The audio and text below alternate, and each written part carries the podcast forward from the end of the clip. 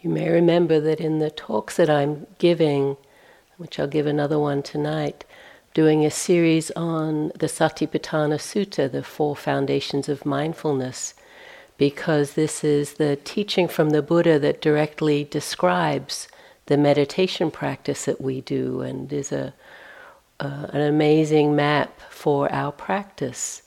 And it begins with the first foundation of mindfulness, which is mindfulness of the body. Just such a sensible and hopefully accessible place to start to develop our mindfulness. We've talked in the last days about other fields for mindfulness, thoughts, emotions, states of mind, other more subtle objects. They can be sometimes challenging to work with, very easy to get lost or confused about. But hopefully, we can recognize the body. Where, whenever we find we're lost or unsure, there is a body. The Buddha starts with this very basic instruction mindfulness enough to know there is a body. So it's just a really helpful place to steady the mindfulness, to connect uh, our attention to, because the body reflects everything that's going on for us, physically and mentally. And one of the simplest instructions the Buddha gives about mindfulness of the body is that we should be mindful in the four postures of sitting, walking, standing, and lying down. So we talk a lot about mindfulness in the sitting posture, talk a lot about mindfulness walking, daily activities, movement, but we don't tend to talk so much about the other two postures of the standing and the lying down. I'll talk more about the lying down uh, at the end of the session, but this morning I wanted to focus our practice on the standing posture. So that means this morning we'll do a guided meditation on standing.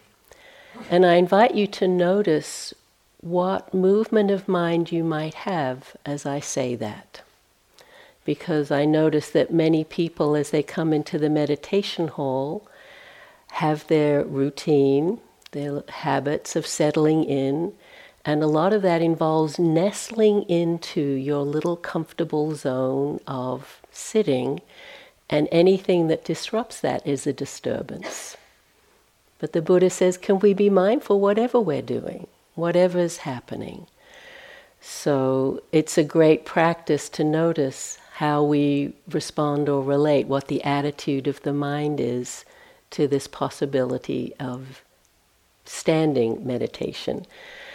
We've talked about doing it as a balance, as an antidote to sleepiness or restlessness to ease the body, but it's a, a valuable practice in and of itself because we do a lot of standing, standing in line, waiting for something, um, and to really explore it as a way to practice that's very useful, can be very grounding. So I like to do it as a group uh, practice so that we have the sense that this is something that's invited. People often feel it's either a disturbance or it's kind of a failure or it's a, you know, only when nothing else is working do you stand up. But no, it's, it's actually a completely valid and even really skillful form of practice. So, in a moment, I'll invite you into the standing posture and again, it's it's just an invitation, a suggestion, like all of the instructions that we give. If it doesn't work for you, wherever you are in your practice, or physically or emotionally, it's fine to stay sitting for this period, and certainly to sit down at any point during the guided meditation. But it can be really helpful to explore this because often we don't. We don't uh, give ourselves permission or think that it's appropriate to do the standing meditation. The interesting thing about the standing is just like the walking, as soon as we start moving, we can develop mindfulness of the body. So, can we come into the standing posture and be mindful of all of the movements, both the intention to move and then all of the movements that go into coming into the standing posture, including what's happening in the mind? the attitude, the relationship of liking, not liking, confused, frustrated, resentful, happy, whatever it is.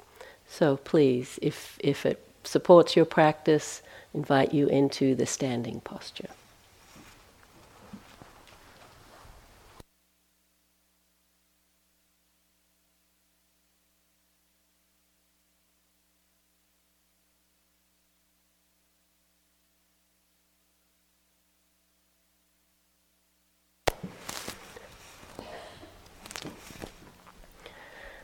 So, in the standing, you can decide again whether you stand on your cushion or on the floor. You want to find what's stable for you, and you can experiment. Again, little movement to try one or the other can is fine. And it's a very simple standing posture. So if you've done any yoga practices, you'll know the mountain pose, somewhat similar, but just standing comfortably feet generally hip width apart, basically facing forward. You can decide what feels restful for you for your hands, either just relaxed by your side. You can clasp them in front or behind. Again, how the body is arranged isn't so much important as that it's comfortable and relaxed, relatively upright. So just noticing that you're standing feeling the different energy now that we're in this posture. And how can you respond to the body to invite it into being somewhat comfortable? If you're a little unsure of your balance, it's fine to keep your eyes open, just gently downcast. If you're near a chair and it would help, it's fine to, to, to hold the chair for balance or hold a wall. Again, there's no right or wrong here, there's just mindfulness of the body as it stands.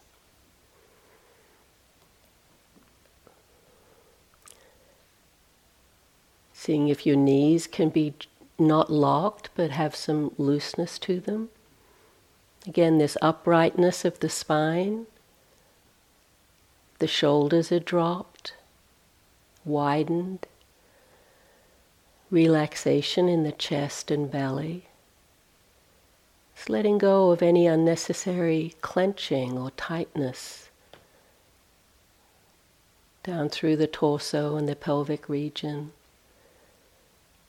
Even in the legs, can the legs support you without being tense?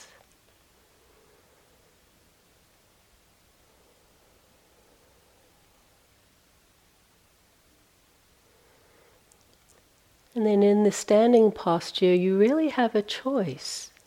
You can continue exactly the same practice that you might do sitting down, aware of the body, in this case standing, a general outline, sense of the body, aware of sounds, still hearing, aware of the breath moving, and then uh, including thoughts, moods, states of mind, other aspects of your experience, exactly as you would in the sitting posture.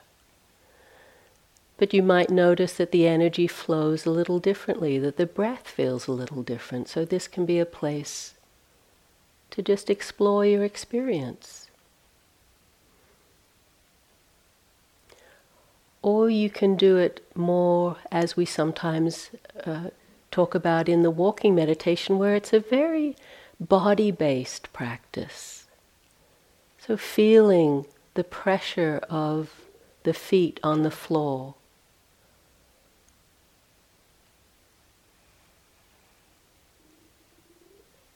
Feeling the energy and the sensations in the legs as you stand. Perhaps you can feel a little the bones that are holding you up, the muscles that are supporting you. So you can let the practice flow between this grounding in the physical sensations, the elemental nature of the body, standing, but also including breath, sounds, thoughts, moods the practice can just flow in this way.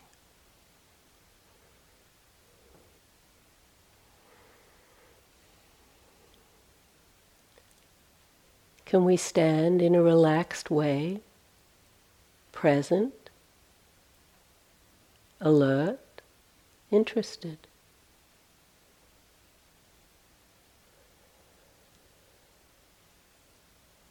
One of the things you might notice is that even as the invitation is just to stand still, we're never completely still. The body is always responding, moving gently, responding to the breath, responding to gravity, what it takes to keep you upright, these subtle movements of balancing. So we can have the attention be very soft, receptive, noticing these different aspects of the body. So there can be some curiosity or interest. Again, with this invitation, can there be this relaxed, kind, interested attention as we stand? And if we notice that we've drifted away into thoughts, the body standing is such a good object to come back to. The pressure of the feet on the floor, sense of the earth element, earth supporting us. The strong sensations you might feel in the knees or the hips or the shoulders. Again, no right way to practice here. Just attentive to the life of the body as it expresses itself in the standing posture. Including to the attitude or the thoughts, the Vedana of pleasant or unpleasant. Sometimes we can have a projection or an idea that standing is not pleasant. I don't like it. It's uncomfortable. But see, is that your direct experience? Or is there more neutrality? Or perhaps even some pleasantness? As the mind pushes and pulls of liking and disliking, what's actually happening? And can we drop below the thoughts or the ideas into just the felt sense, just standing. Sensations of pressure and lightness, coolness and warmth, tingling and vibrating. What's actually happening?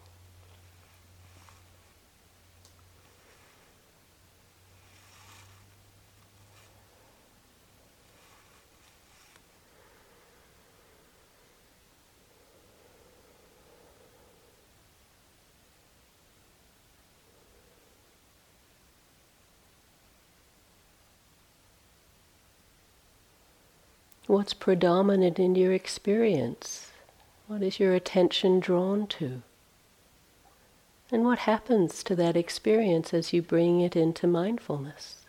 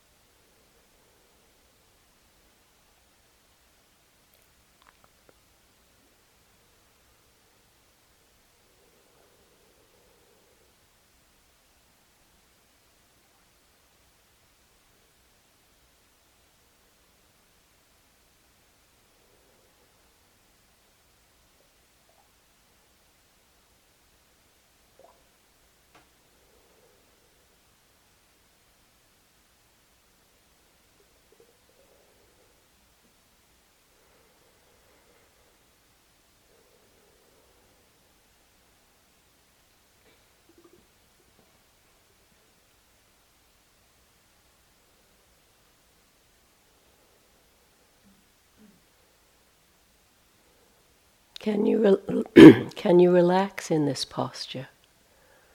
Can the face be soft?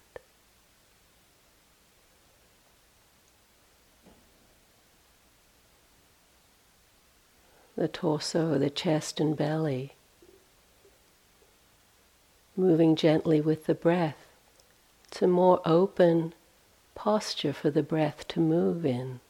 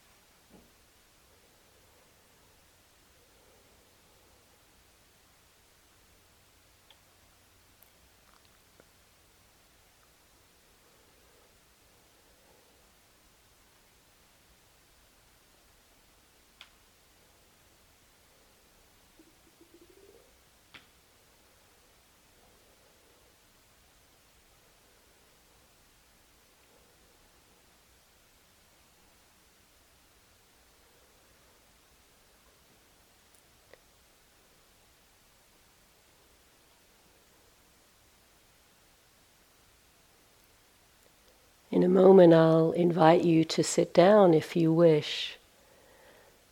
But it can be helpful to look at your intention or motivation in changing posture in that way. Is it just habit, kind of a collapsing, easier to sit down? Is it some sense of pleasant and unpleasant that's making you choose one or the other? Or might it be possible to stand a little longer?